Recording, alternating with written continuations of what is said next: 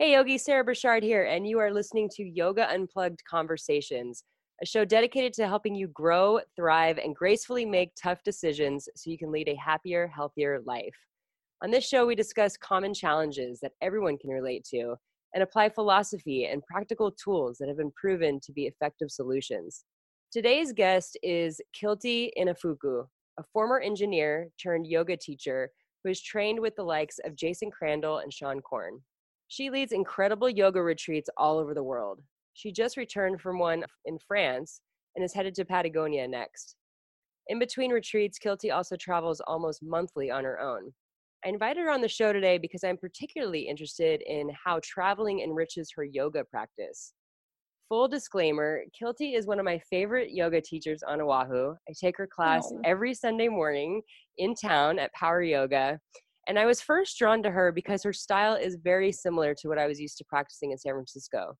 She breaks down the mechanics of the postures in a very deliberate way so that you are moving through each one safely and with laser like intention. And she places a huge importance on strengthening in relation to mobility. I'm always amazed at how thoughtful each sequence has been put together and how well she preps our bodies for each peak pose. She also ends the class with an insightful thought that always feels like it applies perfectly to my life in that moment and is exactly what I need to hear. And we both love geeking out on self development, yoga philosophy, and habit building. So, because of that, I am super excited to talk to her today. Kilty, welcome to the show. Ah, thank you. That was Oh, you just made me blush so Aww. much. Kilty, before we get into today's topic, can you please share with us how you ended up teaching yoga and what kind of training you went through to get where you are today? Yeah, sure. I so I had zero like negative amounts of intention to actually teach yoga. Um, I first got into it when I was in college. Uh, it was essentially just a physical outlet for me and a study break. And one of my girlfriends, one of my roommates actually, she was going to this little studio in Santa Monica called Yoga Hop, which blends yoga and loud hip hop pop music, which is so the opposite of anything that attracts me now to a yoga practice. Yeah, I was gonna say was, that sounds nothing like your classes. it's like Katy Perry, blasting music, sweat dripping everywhere, and well, the sweat um, part maybe. Yeah, the sweat part, but just like oh, it was just so much fun, and it didn't feel like any sort of you know hippity dippity let's chant yoga and all of that it, like it was very far from the stereotype of what i had pinpointed yoga as and it was just fun it was just it was you turn your brain off and you just move and there were some really powerful teachers there and so that's what initially got me interested in the practice and what kind of cracked the door open and i think a lot of people can probably resonate with that in the sense of you show up for a very physical reason or just curiosity out of what can this do for me mm-hmm. and once I, don't know i just kept coming back because there was a little something that piqued my interest. Mm-hmm. and so eventually i ended up moving and the closest yoga studio was this donation based studio. And i found well it actually wasn't a donation based studio there was a single donation based yoga class. And as a broke college student i said well that's the best i can do so i'm going to go to that. And i kept showing up in the teacher, his name is Jaco. He's my very first yoga teacher. Let me rephrase that. He's the f- teacher that I took my first teacher training with. Mm. And um, what I really valued about him specifically in his teaching style is he made it just so casual to the point of it wasn't about necessarily the mechanics of yoga. It just felt like easy, approachable for everyday average Joe.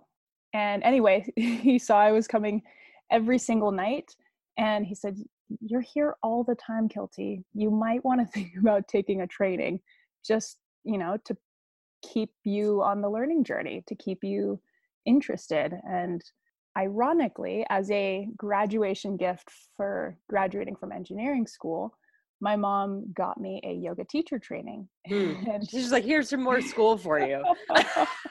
I mean, I was stoked. I've really been wanting to to learn more. I just, you know, that wasn't something that was in my budget. Mm-hmm. And um, so she got me this yoga teacher training, and I graduated from that program as well as uh, UCLA around the same time. And little did she know that that gift would actually become my career at some point in the future. Yeah. Um, wow. Which I find comical because bless my parents, they, you know, paid for my full college degree. And it wasn't an easy journey for me to tell them, hey, I'm going to not do the thing that I told you I was going to do. And instead, I'm going to go down this other path. Yeah. So, Which you also supported at one point. exactly exactly. Remember you were the one that, that did this. Um no it's it's they're so supportive and never said i shouldn't do it but of course you can just hear the tone in your parents voice or at least i was projecting that. So anyway so that's how i first got into how i ended up taking my first yoga teacher training. It was very much so a, a physical outlet for me and just a way for me to turn off my brain and not focus on studying. Mm. And every class I walked away, like you said, just with that little nugget of wisdom of, wow, this practice actually applies in my everyday life. Like I don't think about it throughout the day, but this is, you know, the thing that the teacher said is just this little nugget of wisdom. Like that's mm-hmm. pretty cool. So fast forward, I ended up moving back home to Hawaii and got a full-time engineering job, a staff engineering position and stuck with it for a little over a year and then after that year i it wasn't that i hated the job i just didn't love it so i quit and my intention was actually to pursue other positions other engineering positions or find a more creative outlet to use my degree in mm-hmm. and as quote unquote temporary income mm. i started hmm. teaching more and more yoga and after a certain point i realized you know what i'm with my very limited bills and responsibility, I can actually make it by on a yoga income. And I really value the lifestyle. I really value being able to make my own schedule, the lifestyle of a, I guess, entrepreneur or business owner rather than a yoga teacher. Mm-hmm. Um, and also, I think we should, you know, be transparent. You also have a, another uh, side job too. Yes, yes, yes, yes, absolutely. Um, and I was very fortunate at the time, that's a very good point. I'm glad you bring that up. When I did decide to actually give a go at making yoga a career, I gave myself a one year timeline of I have enough financial cushion that I could not work for the next year and still be okay. Mm-hmm. And so, if by that one year mark, and granted, I didn't set any actual, you know, metrics or I didn't take any metrics to be able to gauge that, but if within the next year I don't feel successful enough, whatever that meant, then I can always go back to engineering. Mm-hmm. And fortunately, I was really diligent in, you know, taking on more classes, trying to offer workshops, and collaborating with other teachers that by the end of the year, I actually did feel successful enough. And I had a partner at the time who was also very supportive in multiple ways. Mm-hmm. so that's kind of what allowed me to continue to pursue that. And then just to speak to finances, a couple years later, I ended up uh, renting out a room via Airbnb. We had an extra room in our house, so that certainly helped to support bills. And now, fast forward however many years, I've gotten myself into online copy editing, which mm-hmm. is very it's a very interesting job and oddly enough i love grammar so it works very well with my personality type and it's not at all related to yoga which is nice to give that part of my brain a little bit of a break mm-hmm. um, so anyway yes That's great. i yeah no it's i think there's a lot of pressure for teachers and i don't know where this come i don't know if it's if it's some sort of self-imposed expectation or um, society projection, but I feel like there's a lot of pressure for teachers to be able to say, I teach yoga exclusively. That is my only form of income. Mm-hmm. And I don't know, I really don't know where it comes from. I certainly felt that self-induced pressure and it's silly. I don't I don't know where it comes from. hmm. Yeah. What would you say your philosophy is when it comes to teaching yoga? On it, while it may sound cliche, I think my biggest philosophy, and I find myself repeating this in classes a lot, you can agree or disagree, is that the practice the studio and and the yoga mat and the physical asana practice really is just this little laboratory to practice what I hope to invite into my life outside of the mat. So what you mm. practice on the mat is what you hope to see off the mat. Mm-hmm. Absolutely. And so that could show up in so many different ways, right? Do I want to cultivate patience? Do I want to build resiliency? And if that is the case, or whatever it is I'm looking to invite into my life, how can I be purposeful and mindful enough to introduce a very specific challenge where I am reminded to practice patience or practice resiliency or you know you can fill in the blank mm-hmm. Yeah i remember in one of the classes you taught a few weeks ago we were uh it was like in twisted crescent pose and you were having us concentrate on our breathing and saying that you know in this like very kind of awkward pose where you're all twisted up and you're trying to breathe deep, this is a really good analogy for when you're off the mat in the real world and you're in a really like uncomfortable situation and you you have to be calm and and breathe and i've actually used i like i've actually been in situations and i just remembered you saying that in that hmm. twisted pose and i'm like oh, just take a breath like just try to try to breathe totally. as calmly as i can through this um, because yeah. it's not and it's not going to be calm breathing because you can't because you're literally twisted but yeah but the but the intention is to try yeah and i think one thing that i really value about introducing a very physically demanding posture as simple or complex as it may be let's say this crescent twist that will in my mind that will always be infinitely easier than dealing with the breakup or the challenging conversation or the crisis at work, right? Like yes. that has very no one actually cares if I do the pose or not, but mm. It has nothing to do with the pose. Yeah, exactly. yeah.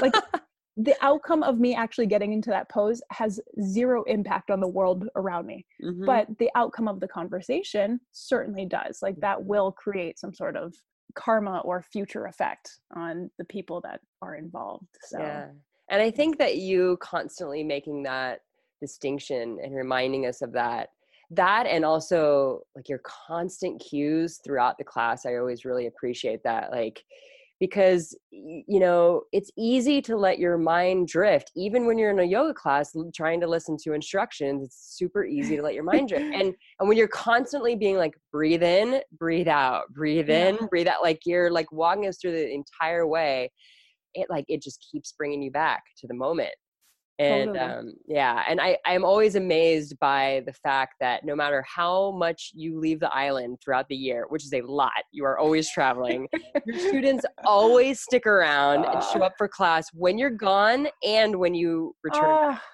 that makes and, me so happy to hear i mean but you know this because you see the same people as when you left i mean this doesn't happen with all teachers. You know, a lot of times yeah. when teachers keep taking off, people lose interest yeah. give up on you. Um, For sure. But your students are really loyal. I think that speaks a lot to the quality of class. Like they're like, well, thank I'm you. Gonna wait around because like I really want, want them to come back, yeah. so I'm just gonna be here.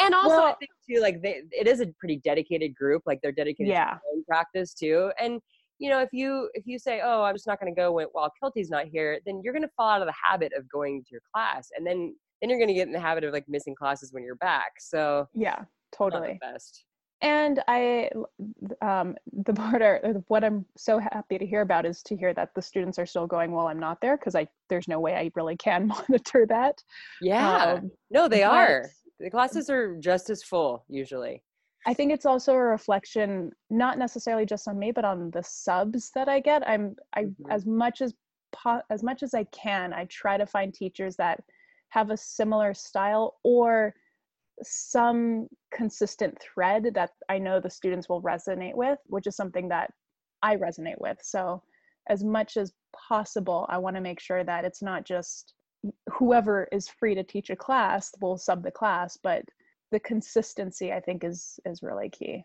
mm-hmm, for sure so let's talk about what you're doing when you're off the island because um, yeah. it's not always to host a retreat although you do do that a lot you're also mm-hmm. going to trainings and going on adventures and what are some of these experiences that you go on when you leave the totally island? so yes part of it is either leading a retreat uh, which i'm really grateful and uh, fortunate to have found a company that allows me to do that in a sustainable way mm-hmm. but also taking trainings and if there's one thing i've learned as a teacher and if there are any other yoga teachers listening to this i hope you resonate with it it's that i know i stagnate ex- like to an extreme amount if i'm not learning something and I get excited to share things that I've learned. So if I'm not reading something, if I'm not in a training, or if I'm not having just come back from a training, then what I'm sharing in class starts to feel very stagnant and starts mm-hmm. to feel very, I don't want to say boring, but I'm just not as interested in recounting that information or mm-hmm. passing along that information. So mm-hmm. I have definitely been to a handful of classes where I could tell the teachers kind of just on autopilot, and I don't blame them because if you're not feeding yourself new information, you are going to go on autopilot, and it's not fun for either side of the teacher or the student. So, definitely going to trainings is something that lights me up, it fills my cup, and fortunately, it just happens to be in the line of work that that I'm doing. Yeah. And those trainings, I mean, they help your teaching, but they also help your personal yoga practice too. Totally. Yeah. yeah. And Which it's just a it's such a powerful way to connect with other people, other like-minded individuals, um, mostly yoga teachers that I wouldn't have otherwise met, you know. There's mm-hmm. no way I would have gone to Ohio or to Michigan or to I don't know, whatever other states. Um, yeah, yeah. Nobody's nobody from Hawaii is like, oh, I'm gonna go on a vacation. Oh, where are you going? Oh, I'm going to Ohio.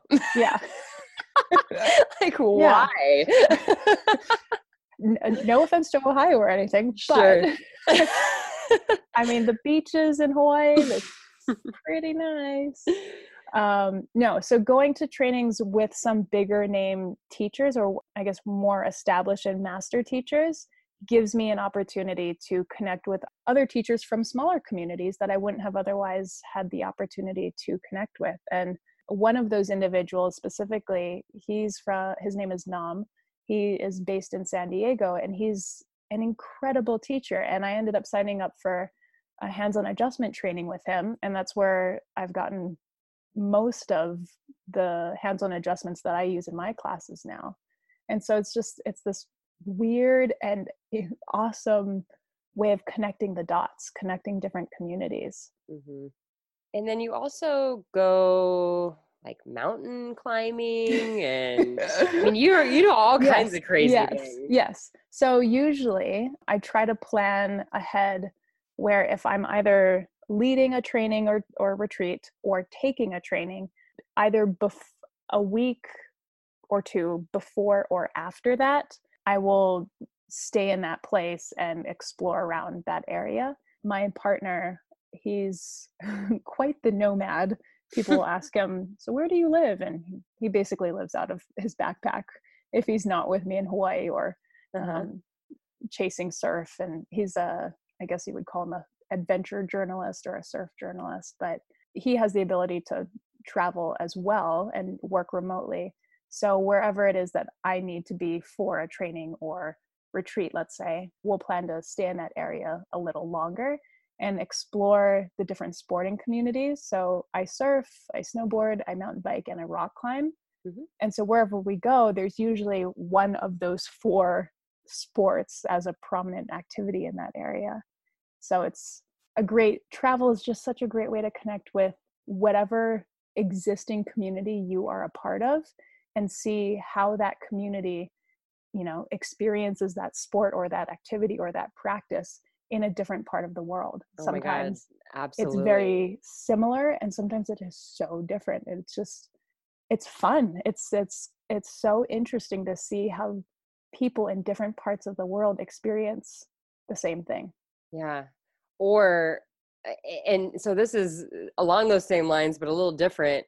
I mean for yoga and traveling have a lot in common i think you know both are about opening your mind and you know staying curious and accepting and setting aside what you think you know setting aside your ego in the way you're you know that's the way you're going to learn and have life changing experiences that help develop your character. Um, totally and I went to Ireland this year over the summer and I packed my yoga pants, hoping to find some studios and catch a few classes. But in the 12 towns we drove through, I didn't see a single yoga studio. I never even noticed ah. any gym outside of like a ah. couple oh.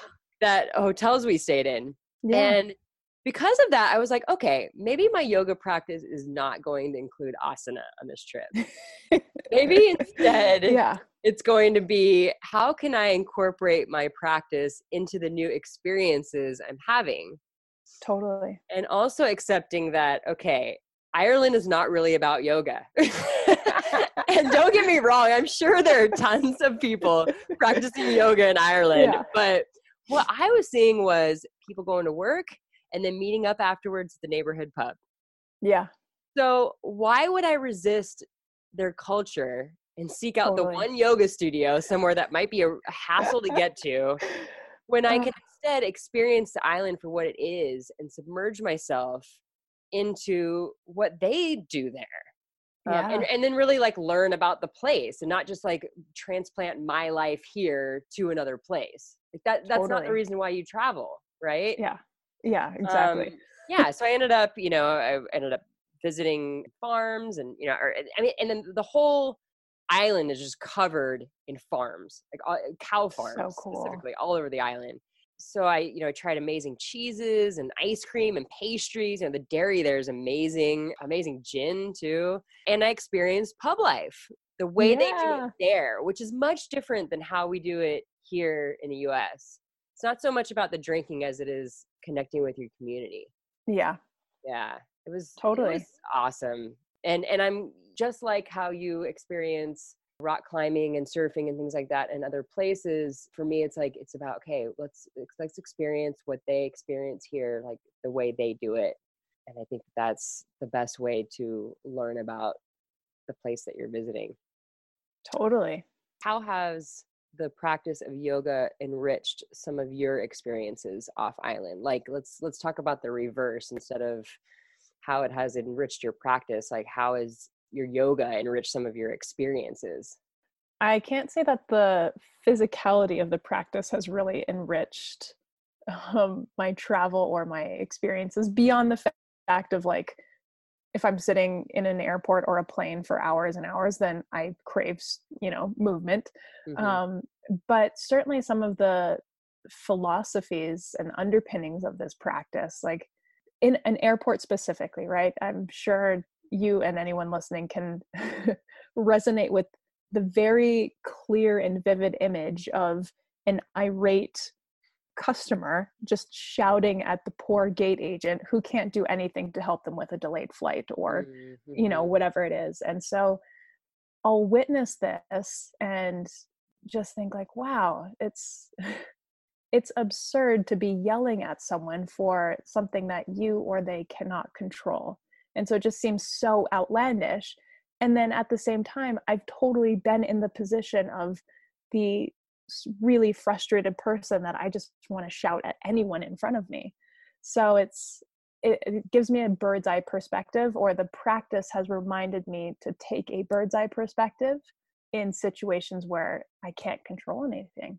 Yeah. Um, and it also reminds me of, I guess, what my to take with me to these different places, what my non negotiables are. Mm-hmm. Coffee is one of them. It's I can't, I don't want to call it a vice, but you might.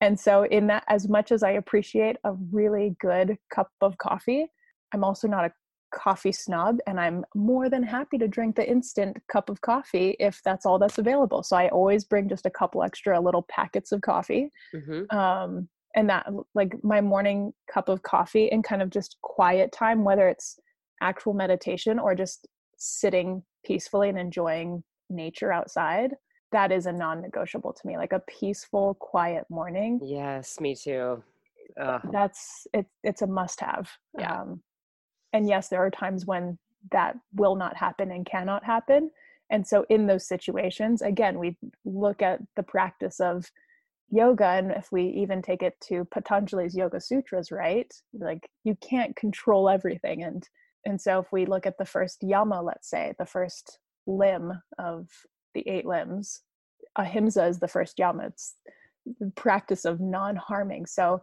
am i harming myself or am i harming those around me by getting really upset at the fact that i can't have my own cup of coffee in the morning? And anyway so point being it's a non-negotiable for me to take certain things from my life to wherever it is that i'm going and also recognize that i won't be able to have my life as it normally is and that's the purpose of going to these other places. Yeah well and it's also it sounds like you prepare yourself for that too. Yes. You know Totally. you're like there's a good chance uh, this place is not going to have coffee so i'll just stick this little thing you know? And then the fact that you're um, pretty low maintenance about it really helps. Yeah. Because yeah i mean it's you know having to like kind of like stick and move with things when they don't work out it's like no matter how well you plan and research something will inevitably go wrong. So totally. how quick how swiftly can you move to plan b? And if you aren't having a good time how quickly will you abort and, Yeah. and move on to something else? You know?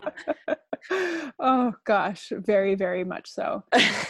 Very Um, very much so one of my so my, one of my favorite humans that has ever lived who was also one of the greatest travelers who ever lived in my opinion is anthony bourdain yes he I mean, he he was a strong believer in you know planning his own trips and skipping tourist destinations and just kind of going out on your own. But he's got a one of his books. I've got them all, but eh, one of his books, No Reservations, based on the show. One of his travel tips is be impulsive, Mm, and he says happy accidents those perfect meals and experiences happen only to those bold enough to let them happen. You can't find the perfect meal it finds you. Oh that's so true.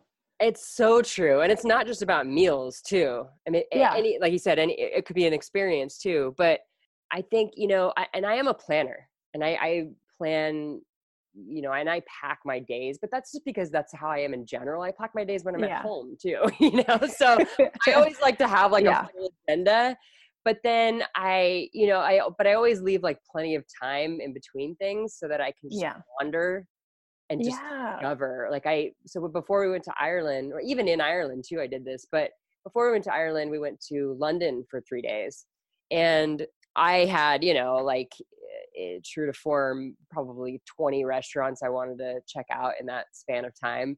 Uh, but uh, there was still time for me to just kind of roam. And I mean, walking around the streets of London is, I don't know if you've ever been there, but it is no ah, amazing. There's something to discover around every corner. So I just, I've really started to embrace just kind of showing up to a Totally. town or a city and just like, you know, maybe packing, maybe even packing my laptop and like just going for a walk and then like stumbling upon a coffee shop and maybe I like write for a little bit or whatever.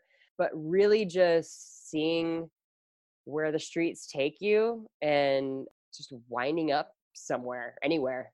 Totally. Yeah. It's, I think it was Jason Crandell who shared this analogy, and I continue to use it in the trainings that I offer. But if I, let's say you're learning about anatomy, yes, it's valuable and important to know the names of the bones and the muscles and this and that. But at the end of the day, I don't like as a yoga teacher and not a medical professional, I mm-hmm. actually don't really care about the names of all of the bones and the ligaments and the tendons and the muscles and all of that. I care that students move with purpose and awareness and intention. And it's the same as exploring a new city. Like if I if I want to invite you over to my house, let's say for coffee, again, um, I actually don't care if you know the names of the streets and the how you actually get to my house. I just care that you get to my house. right. So if I'm gonna go explore a new place, yes, it might be helpful to know the names of certain streets and landmarks, but I actually don't really care about the names of the streets. I it's going to be much more valuable information if I spend time walking through the streets and getting familiar with it based on firsthand experience, not just Mhm. looking at a map. Yeah, because at the end of the day, when you come back to your hotel room, you're gonna be like, you're gonna remember just certain experiences that you had. Totally. Yeah. And same with, I realized this on the last retreat that I hosted in in France. Whether you're an event planner or a chef or a yoga teacher or whatnot, if you host any sort of event, you can curate as much and plan as organize as much as possible. You know, for these first five minutes, we're gonna do introductions, and then the next half hour, we're gonna do this, and then we're gonna do this. But the connections that happen between people are the like the little unplanned conversations in between all of those things Mm, you mhm. know and it's no amount of planning and curating can ever substitute for the one-on-one small conversations that you have with people that you didn't think you were actually going to have hmm Yeah, that's like when you know, and and I do this in in all the places that I visit, but I just keep you know that was this is the freshest in my memory was when I was in uh, London or even in Ireland. You know, like walking into a pub and sitting down and just you know they're so friendly there and and they want to have a conversation like that like that's all they want to do is they want to hang out in the pub and and talk so Yeah. um so you know you you remember those those conversations and, and the talks and you know i've got like pictures with like total strangers and and i'm Totally. just like man that was and you just leave there feeling so good you're like wow that was a great conversation and i will never see that person again or you know hear from them again but yeah. it was really cool and it you know and it changes your life a little bit at, at a time changes who It- you are. it's this feeling of connection that Mhm. even though you won't you probably won't ever see this person again there's a feeling of connection and that's i mean if we go down to the root word of yoga right yuj the sanskrit term y-u-j it means to yoke or to unite and it's building or rather seeing these connections that already exist that we didn't know were there right so when you go, you know, walking through that town or walk into that pub, you don't plan, well, I'm going to talk to the owner of this business and find out his life story and, you know, talk to his wife and blah, blah, blah. You just go with an open mind thinking it'd be cool to see what I see. And if it's, you know, I, if I meet one person, great. If I don't, maybe I'll enjoy my beer or whatever it is. But there's, Exactly. Yeah. Yeah. I mean, there's been times where uh, just like nothing has happened too, you know? And, yeah, Um, Yeah. Yeah. But you just kind of stay open to like the possibility. Like if, if you kind of get that glimmer of like somebody who starts talking to you about some, even if it's something that you think isn't particularly interesting in the moment, you never know what that might lead to. totally. Yeah. So I always, I always pay attention. Like, what is, what is this person trying to tell me? And then, you know, and then maybe like what it is is somebody else chimes in and then they're super interesting or, you know, and then it leads to something else. Or maybe it'll lead to a good recommendation for another place. Yeah, completely. Yeah. Just being open to, to what other people have to offer you. As, and especially I think when you're traveling, you know, everybody wants to tell you about their town Yeah. everybody's proud of certain things um, whether it be a restaurant or a landmark or a park or you know whatever i get too many recommendations usually and i'm just like I, eh, you know you almost feel bad because you can't you know you want to go to them all but you can't Totally. what do you recommend for people who love to travel or who want to travel but can't afford it Oh man, that's a good one. I mean, there's if it so I feel like Hawaii is a little different because it's so isolated and getting Mhm. off the rock is financially I think a bigger hurdle than let's say just taking a weekend road trip uh, on the mainland, let's say. yeah But there's certainly no shortage of work exchange opportunities. Mm, yeah Um, so even woofing, um, W O O F, World or W W W Worldwide Organization of Organic Farming, I think Mhm. is Yep. what it stands for.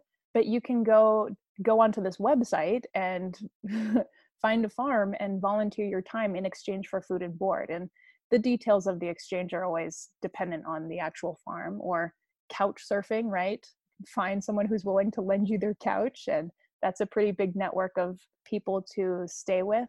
So as like work exchanges and like the whole barter system is a really valuable thing that I know kind of gets put off to the wayside. I think when we a lot of people think of vacation, they think, okay, that's money because it's airfare and a hotel and this and that, but it doesn't have to be. Mm-hmm. Um, so as long as you're willing to kind of think outside the box of a you know, stereotypical vacation, then you I can definitely af- travel affordably. Yeah, um, I have another friend who lives here who does that a lot too, and I I have to find out the website from her because she uses another website that will connect you with all kinds of experiences, not just farms, but she cool. went and worked on a vineyard in France. And yeah. Um, yeah, so I mean, she's like done all different kinds of work experiences, and um, and then while you're there, you just you take it in, and then yeah. also you're living with locals. So totally, what better way to get in with the local community and see yeah. how people live there? I can send you a couple of the websites that I you have used and continue to use, and you can include those in the show notes if you'd like. Perfect. like. Yeah. Um, but Trusted House Sitters is another one where you can go anywhere in the world, stay at someone's house for free in exchange for watching their pet while they're mm. on vacation. Okay. Which is like the ultimate initiation into local community because you, you know, walk someone's dog and then their neighbor's like, hey, you're walking Joe's dog. What are you doing? and it's like an immediate conversation starter, right? Yeah. So that's a nice way to do it. And then I'm a I'm a fan of I'm I always hesitate a little bit, um, but I'm a big proponent of using credit card points to travel and there's mm. a whole system that you can work behind that and the reason i hesitate is because i don't know how people are with their finances and i never want to be responsible for telling someone to get a credit card and they don't use it appropriately. Yeah. Um, but yes um, credit card points are a really great way to travel if you know how to operate that system. And, and one of those the whole couch surfing thing or getting on these other websites that offer work exchanges, you can be the person in your own community that hosts travelers. And in doing so, you create these friends, and then you can go stay with your new friends wherever Absolutely. their home is. Yeah, I so I host a farmers market tour on the weekends in Kaka'ako, and there's been several times when a guest on my tour has given me their card or contact info at the end and said next time you're in Hong Kong or you know wherever they live, you know yeah. Seattle, you know anywhere, they're How like, cool. uh, call me up and I'll show you around my town and where I like to go eat. So I was like, totally deal. Yeah. So yeah, I mean, you got to reciprocate. Like hugely so, hugely so. But if you're immersed in whatever community you're immersed in, and like obviously this is a yoga community that we're talking with and to mm-hmm. you know those different communities have the places that they go to travel mm-hmm. and so if you link up with a friend and in this case maybe it's you know a student of mine coming to a yoga retreat or maybe it's a girlfriend saying hey i'm going to this silent meditation thing in i don't know india or bali or wherever and you want to come with me and so having connections within your community will also foster some amount of travel or can foster that. Mm-hmm. Yeah. If you're looking for it. Any other travel tips for traveling uh, either abroad or to a place you've never been before? Hydrate. yeah, hydrate. and maybe bottled water, but depending yes. on where you are. um, no, uh, in all seriousness, though, though, do drink do hydrate, do drink water. Being in the air is very dehydrating if that's your mode of travel. But also just you're consume you're it's you're in a new surrounding and in a new place and that can be overwhelming in great ways. And so just maintaining your own nutrition is is key. Mm, um, yeah. and then I also am a big fan of bringing my own utensils and Tupperwares mm-hmm. or gla- food containers that always makes things i think usually a little easier and it makes me feel a little better that i'm not stomping on Mother Earth as much as I could be. well, there's that, but then there's also, I mean, you can now you have the luxury to like go to the store and and buy yeah. some food and mix mix up some food from the store, and not have it, you know, not have to eat out, and then if you had, uh, you know, leftovers or whatever, you have totally. something to take it around in. Yeah, that's a good tip. What are some of the things that you pack with you when you go on a yoga retreat? Journal, hugely so. Oh yeah. I a I do enjoy writing, but more often than not it's just to take notes and write down things that I know I might forget about. As much as I love to use travel as a way to disconnect, I also find it a necessity to bring my phone because that also serves as my camera just for memory's sake. Mm-hmm. And a good book, very definitely a good book, which by the way, I know you're a book person. I just started reading Jitterbug Perfume. Hmm. I think you'll really appreciate it. it. has nothing to do with yoga or this podcast, but it's a great book. do you like when you when you're traveling, is there a particular type of book that you like to bring? Like, you know, uh, like depending on what the trip is, sometimes I'll like mm-hmm. to bring like a good personal development book. Yeah. Or sometimes if it's not that kind of a trip, I'll bring um like maybe something like Ruth Reichl, like who, who's like a mm. you know this amazing food writer, and I just you know yeah. read her food writing just because it's beautiful writing, and so I just enjoy that. But is there any like particular theme that you like to take? Honestly, I no. My biggest suggestion is bring a book that you actually want to read because then you'll make time for it. Yeah. Um, and if you're you know like pining through different lists and recommendations from friends just pick something that sound like genuinely sounds interesting to you and the reason i offer that is because i love self-help books i love yoga philosophy texts but there's only so much of it that i can read before not before i'm bored but so much information that i can take in intellectually mm-hmm. and it's kind of like this sounds terrible but kind of like turning on the TV at night, I kind of just want something to not be super intellectual about. So if I'm reading a fiction book, it's just entertainment. Yeah, it's just enjoyment. You know, that's the reason why I loved Eat, Pray, Love so much, is because it was entertaining, but then there was things weaved in throughout that yeah. you, you know you where you learned at the same totally. time totally um, yeah so books like that are really great for traveling because I'm, I'm with you it's like you don't want something too heavy and it's not even just the weight of it but because i do actually enjoy reading you know these quote unquote heavier books mm-hmm. if that's all i'm reading I, it just it ends up being too much mm-hmm. so i mm-hmm. need to give myself a little bit of a break with something a little lighter or i don't know like law and order SVU but book version yes that's my guilty I think pleasure. I yeah, I think I brought like three or four books on my trip to Ireland. I'm like crazy with books. I I just like I don't know. I think it just makes me feel better to have like several books going yeah. like at all times.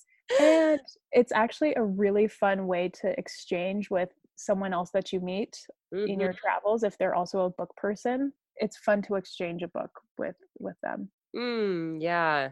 Definitely. Yeah. So maybe like bring something that you're not super attached to, like that you really yeah. loved it, but you wouldn't mind giving it away.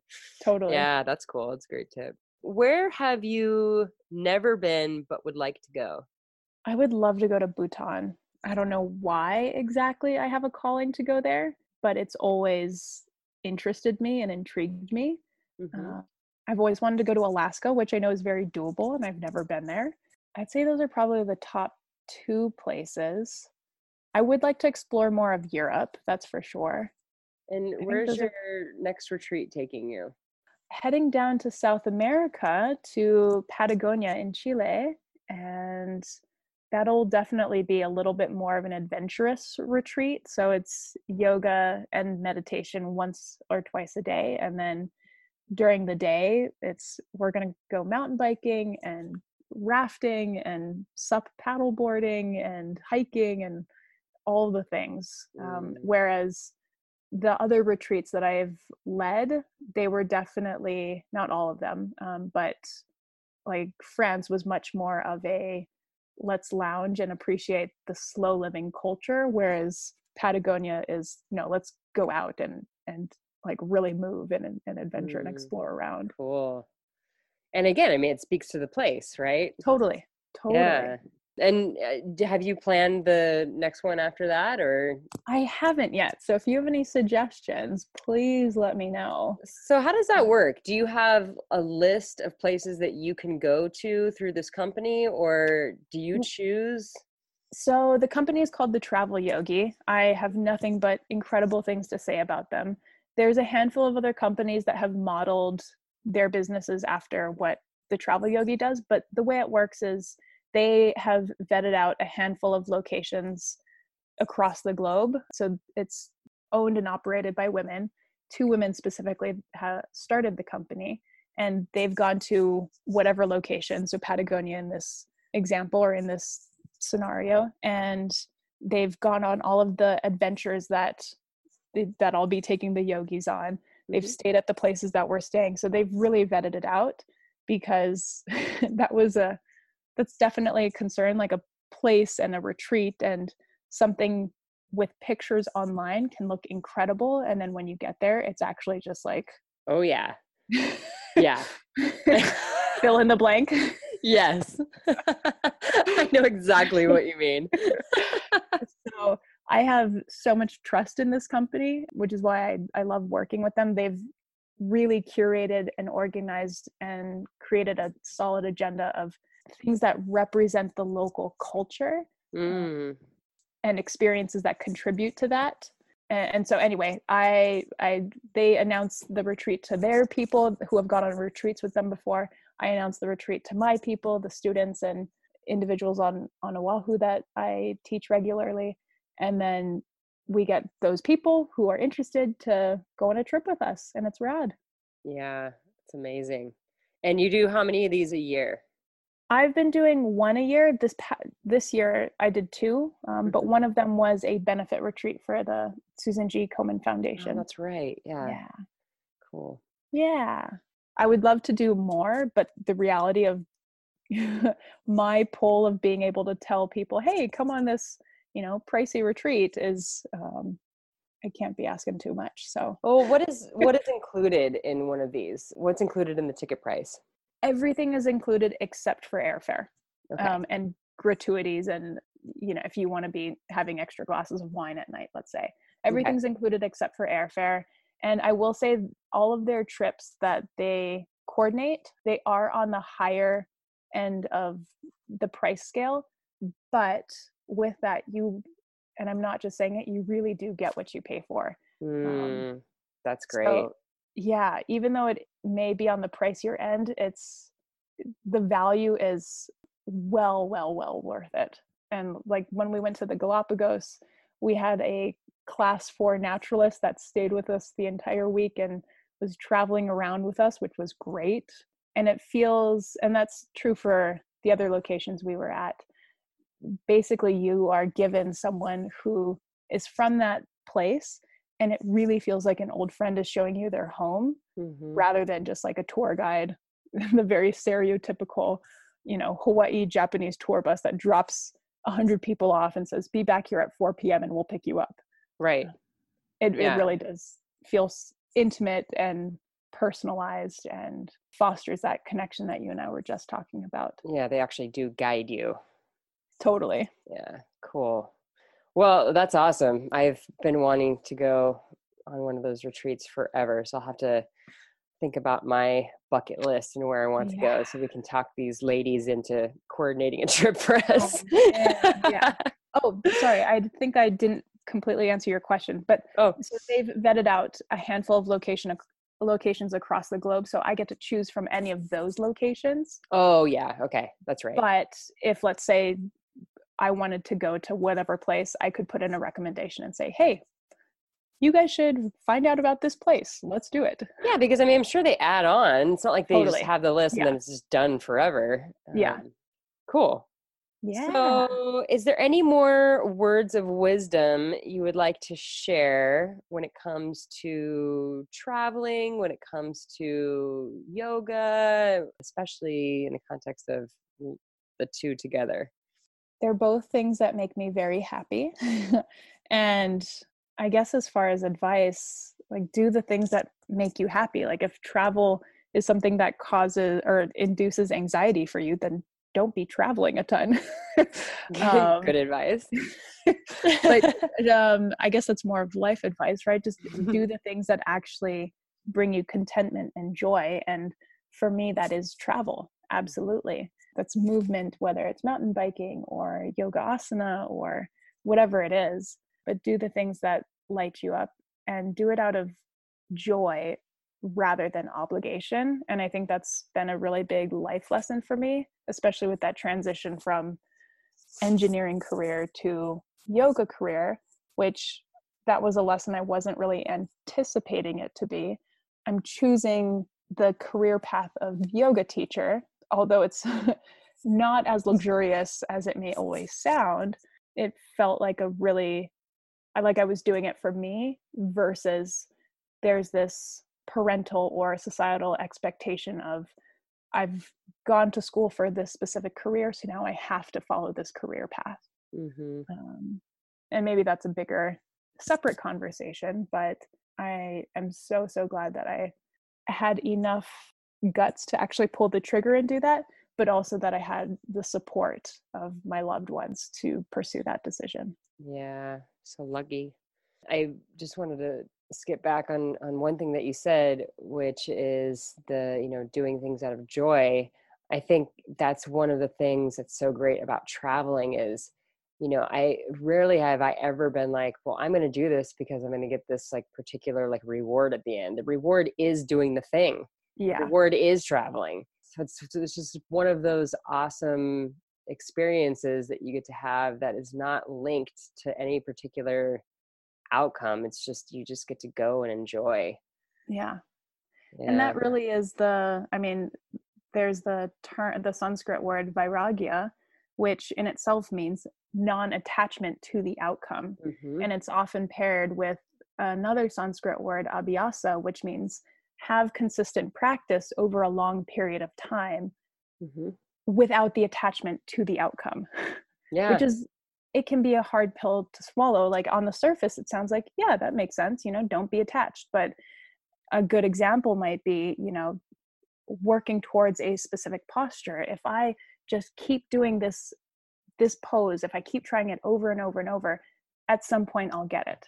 Which yes you might and that is the expectation but don't be attached to the actual pose so yes. if you keep practicing over and over and over if i keep practicing splits over and over and over, the assumption would be that, okay, well, in five years, I'll be able to do the splits.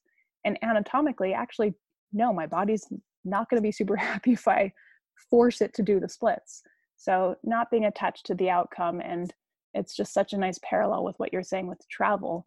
You know, I love to travel for the process of it, not because I'll have pictures at the end or have met a very specific person. It's yeah. the process of it yeah it's it's a journey just you know traveling is a journey just like yoga is a journey yeah maybe that's maybe that's another parallel too you know like for yoga it there's never a, an ending and also with yoga asana there's you know i mean i know from experience that i am probably going to work on handstand or jump throughs or there's a specific handful of things that yeah. I'm just going to work on my entire life and probably never achieve yeah. and but I I don't care you know like that's not the reason why I'm doing it I'm doing it because I love yoga and yeah. so um I don't even I don't even try that hard most of the time because I really just want to just be there and just be moving and and it's really not even about that you know?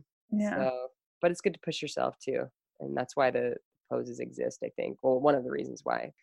And wouldn't life just be so much easier if i could just check the box off and say check done it. Right right and, and it and again it's like the like in in real life like things aren't yeah. like that either you know? No. like you, you can rarely just check a box off and just be like okay did that done move on to the next. And as great as it would be i'm going to argue against myself and say no, I don't want it to be like that because if I could just check the box and be done with the practice or done with the personal development, then I wouldn't stay interested in it. So, yeah. Uh, yeah. Uh, yeah. You don't want it to ever, to me, personal development is so interesting and you're always learning that I don't want it to end. Like it's fun. Yeah.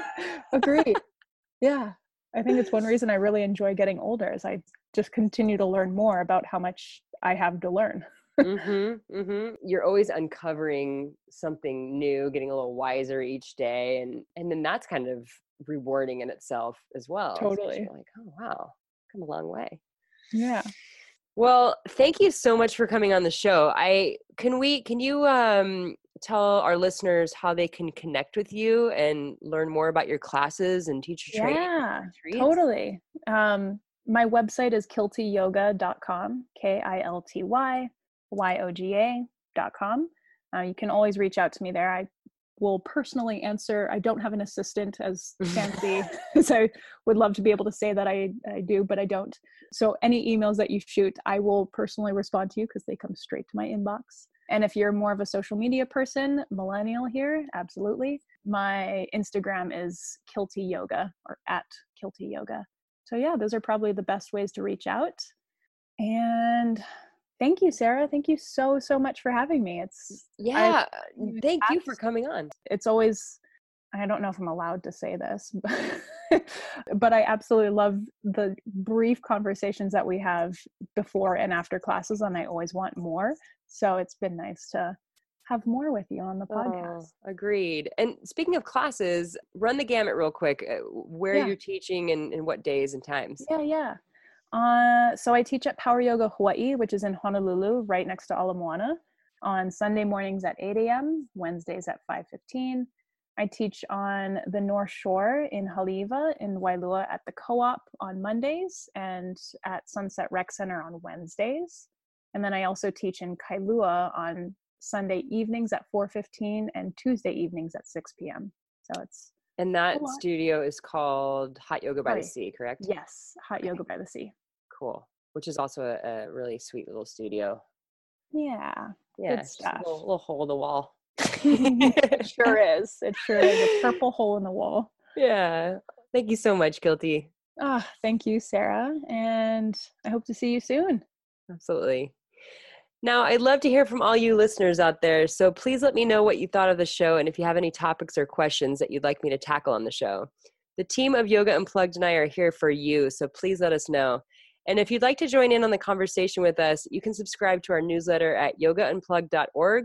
Find us on Facebook at Yoga Unplugged by Jennifer Reuter. Reuter is spelled R E U T E R. Or connect with us on Instagram at yoga underscore unplugged. Thanks for listening, everyone. Namaste.